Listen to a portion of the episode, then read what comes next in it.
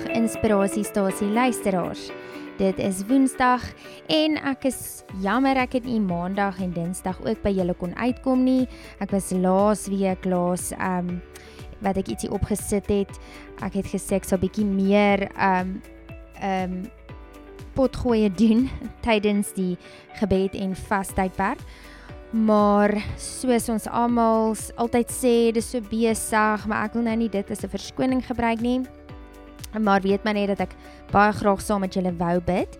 Ehm um, so ag die afgelope ruk het ek nogals agtergekom baie mense voel ehm um, voel swaar en baie mense voel te neergedruk dit is dalk nie jy nie. Jy voel jy is op die beste plek van jou lewe. Jou vas was 'n wonderlike tyd tot dusver. Um en jy het baie mooi tye saam met die Here gehad en dan is ek baie baie dankbaar vir dit.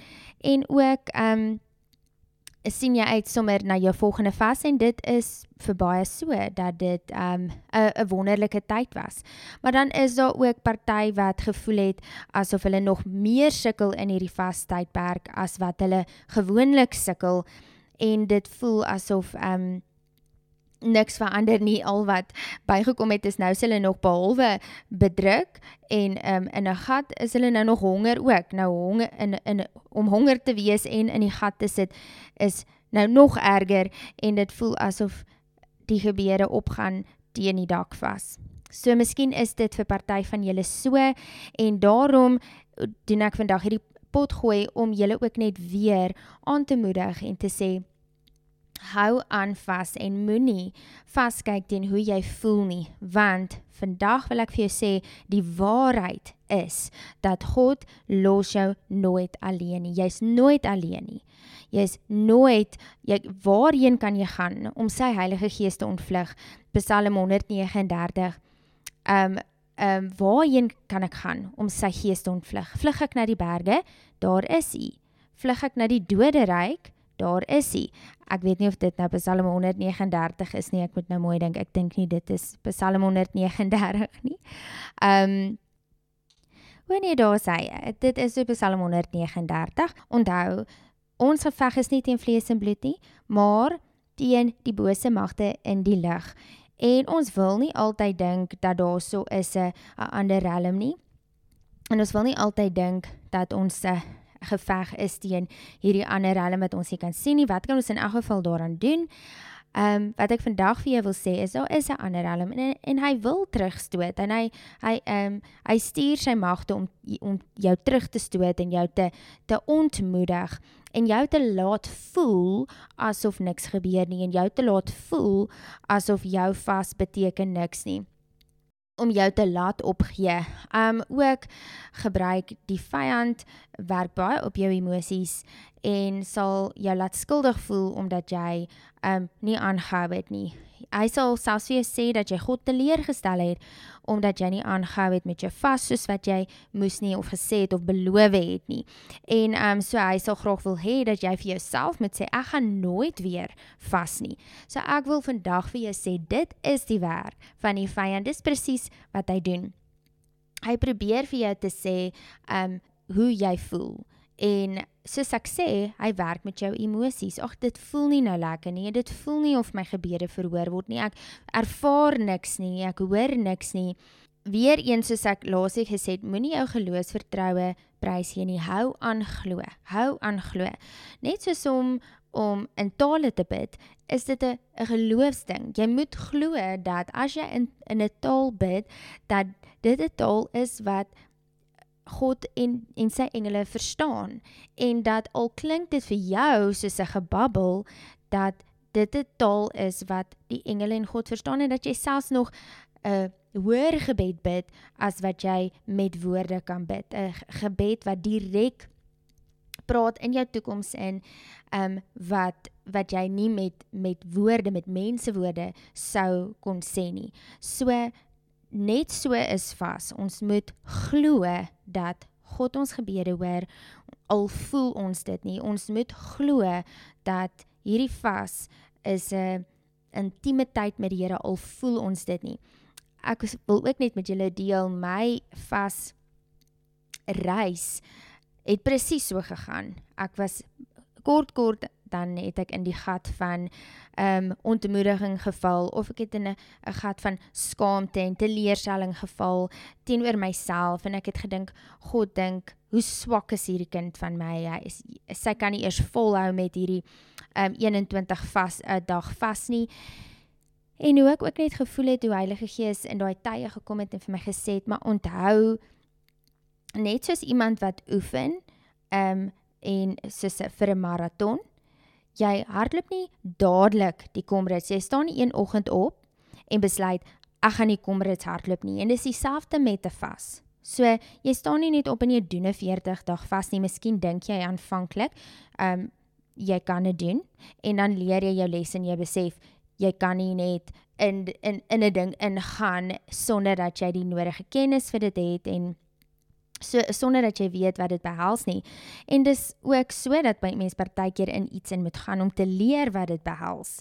So niks fout om in iets te gaan en dan te leer en dan maak jy foute en jy staan weer op en dan leer jy weer verder en so het my vasreis gegaan. Ek sou nie sê ek is nou 'n gesoute vasser nie. Miskien laat ek dit so klink, maar dit is nie so nie. Ehm um, soos wat tyd aangegaan het, het ek geleer ehm um, verskillende kosse te maak. Ek het ek het geleer wat dit behels om 'n vas te doen en ek het geleer um om die nodige uithou vermoë te hê vir 'n 21 dag vas. So ek sou nou nie sê dat ek nou al 'n 40 dag vas kan aanpak nie, maar my 21 dag vas gaan nou al beter as wat dit vorige kere gegaan het. So dit is soos 'n spier wat jy oefen en jy moet die regte takkies dra en jy moet die regte um um gear hê, klere en dalk het jy 'n uh, oorlosie nodig en so die op dieselfde manier leer ons so stuk stuk leer ons um hoe om ons vastheid beter te doen en verder te vat. So dalk begin net met 'n 'n 3 dag moenie teleurgesteld wees as jy nie dadelik 'n 21 dag kan doen nie. Moenie vergelyk met ander mense nie want ander mense kan 40 dae uh, maklik vas, maar vir jou is dit nou moeilik om selfs net 'n 3 dag vas te doen. Dis oukei okay, want weer eens sê die woord daar's geen veroordeling wat vir die wat in Jesus Christus is nie. As jou hart reg is en jou en jy wil wil leer en jy wil die Here tevrede stel wat hy sê is sonder geloof kan ons hom nie tevrede stel nie. So hê liewers die geloof vir die 3 dae en dan die 4 dae en dan die 5 dae en dan begin jy om al hoe meer te vat as wat jy sê ehm um, ja ek gaan net nooit vas nie omdat jy dit nie hierdie keer reg gekry het nie. Ek wil jou net bemoedig vanoggend. Dit is 'n reis. Ons almal is anders. Miskien was hierdie nie vir jou maklik geweest nie maar moenie ontmoedig wees nie So behalwe vir dit wat ek um uh, vir julle vanoggend wou gesê het, onthou die vyand wil jou terugdruk. Hy weet die krag wat daar lê in om te vas in gehoorsaamheid. Um en om te leer om te vas. Hy hy weet die krag wat daar lê in gebed, want 'n vas sonder gebed is 'n dieet, né? Nee? So, ehm um, ek wil gou-gou saam met julle bid ook weer eens vanoggend. Ons het daai pamfletjie gekry daai flyertjies op ons um, op die LCF self en van die LCF selfoon af wat uh die dit sê waarvoor om te bid gedurende die vastydperk. So laasweek het ek en Anton saam gebid en um vandag het ek gedink om saam met julle verder te bid vir Israel en dan ook sommer vir jouself uh, vir jou eie geloof en um, vir jou geestelike ore om oop te gaan en so sommer 'n paar goeters het ek gevoel op my hart om saam met julle te bid vandag. Uh, kom ons bid saam as jy waar ook al jy is bid saam met my en ehm um, wat ook baie kragtig is is om amen te sê as jy saamstem op uh, saamstem met iets wat ek bid want dan belyn jy jouself met daardie woorde of met daardie beloftes. Kom ons sluit die oë. Here Jesus, dankie dat ek saam met elke liewe luisteraar vanoggend kan bid. Ehm um, ek is opgewonde. Ek is kinderlik opgewonde oor dit wat u besig is om te doen ehm um, tussen u kinders en hoe u besig is om u kinders op te rig vir 'n tyd soos hierdie. Ons is die Esters van hierdie tyd, Here wat wat u oor Ester vir Ester gesê het, ehm um, deur haar oom, is miskien is jy geroep vir 'n tyd soos hierdie. Here, dankie dat ons kan verklaar dat ons wil lewe um, en ons wil onsself belyn met dit wat U wil is in hierdie tye. U sê in die woord dat U woord is 'n 'n lamp vir ons voete. Thy word is a lamp to my feet.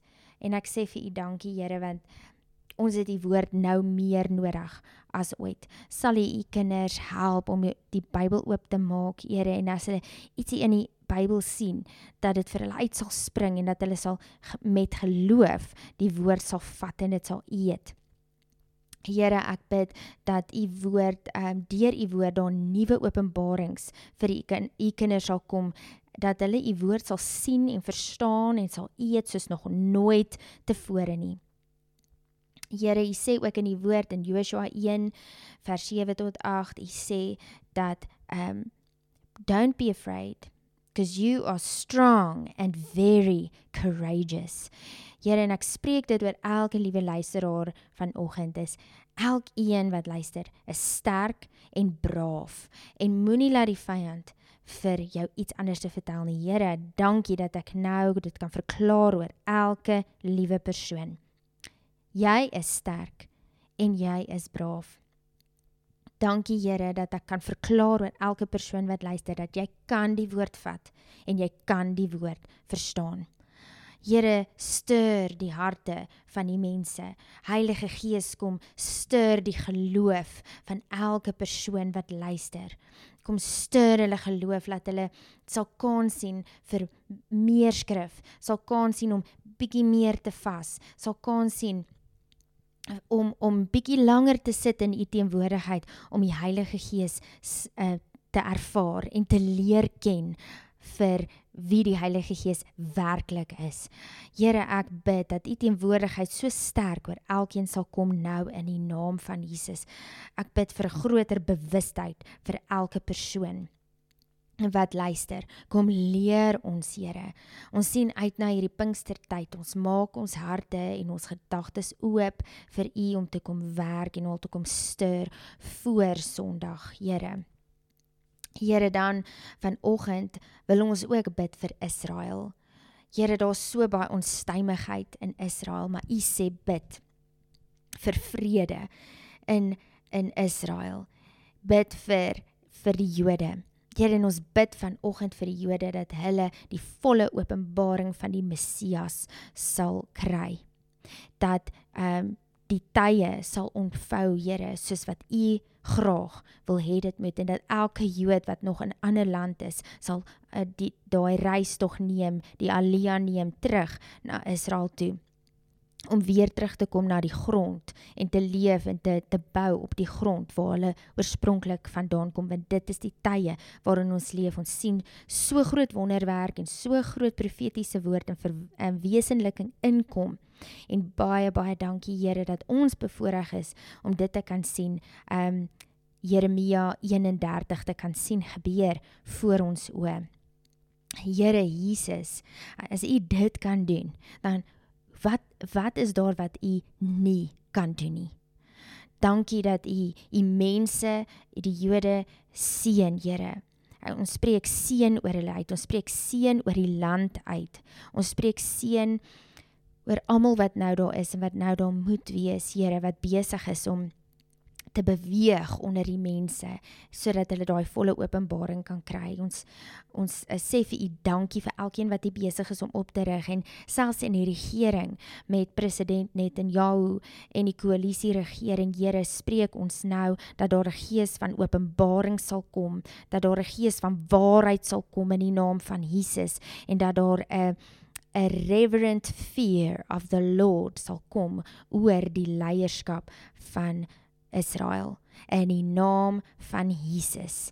Here, ons bid dat U elke soldaat wat ehm um, aangestel is om die land te beskerm dat u hulle sal beskerm Here dat u hand van beskerming dag en nag oor hulle sal rus en dat u hulle sal help om waaksaam te wees om elke vuurpyl van die vyand af te weer in die naam van Jesus Dankie Here dat u is 'n getroue God U is nie 'n hier jy God nie. Heilige Gees is nie 'n hier jy Gees nie. U is kragtig. U is kragtig om dit te doen wat ons bid en nog veel meer as dit te doen. En dankie dat in die tye wat kom, gaan ons sien dat U nog um, meer as wat ons ooit kon dink of droom, dat U dit kan doen. In die naam van Jesus. Dankie almal dat julle saam met my geluister het. Dankie dat julle saam met my vertrou het en ook saam ge, uh, gebid het vanoggend en ook ehm um, ons harte belyn met die wil van die Here met sy gedagtes te belyn. Daar is niks beter as om te sien hoe Jesus sien, te praat hoe Jesus praat, te leef hoe hy leef en in sy voetstappe te stap. Nie een van ons is perfek nie, ons is nog mense. Maar Heilige Gees, lei ons en hy konvikt ons. Hy is ons helper. Ons doen lewe saam met hom en ek is so so so dankbaar dat ons niemand van ons hierdie lewe en hierdie eh, uitdagings van ons tyd alleen hoef aan te pak nie. Net verder wil ek julle aanmoedig. Ek het so oulike 'n uh, eh, toep ontdek. Die toep se naam is Verse Rain. Verse Rain. En ehm um, Dit is eintlik 'n baie lekker applikasie as jy nogals geïnteresseerd is om te begin om verse te memoriseer. So dit het 'n paar lekker uitdagings en en dit probeer om eintlik om verse te memoriseer lekker te maak. So daai toep is Verse Rain wat jy daar kan nou kyk. Daar is ook ander applikasies soos dit um wat dalk vir jou beter is of interessant. Ek voel net nou op my hart druk dit om julle aan te moedig om verse te begin memoriseer en dit ook deel te maak van jou daaglikse dieet net soos wat jy um brood eet om om die woord van God te begin eet en dat dit deel word van jou stelsel. Ek hoop julle het 'n mooi week verder tot weer tot weer later of tot volgende week ons sal sien. Mooi bly.